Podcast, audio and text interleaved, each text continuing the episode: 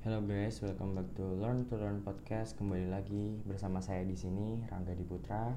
Uh, pada podcast part pertama ini kita akan membahas uh, apa sih itu instrumen investasi saham dan bagaimana cara kita untuk belajar mulai dari awal dari basic-basic sampai ke metode terakhir yaitu memulai applied uh, ilmu-ilmu uh, yang sudah kita pelajari sebelumnya.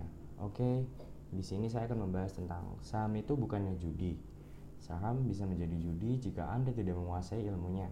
Jika Anda membeli suatu saham tanpa tahu strateginya dan tidak menguasai laporan keuangannya, tidak tahu perusahaan itu bekerja di bidang apa, profit perusahaan dari mana, asetnya dari mana, maka Anda bisa dikatakan sedang berjudi dalam saham. Ini tidak hanya saham saja yang dianggap berjudi, berbisnis pun juga bisa dikatakan judi jika Anda tidak menguasai bisnis tersebut dan langsung terjun ke bisnis itu.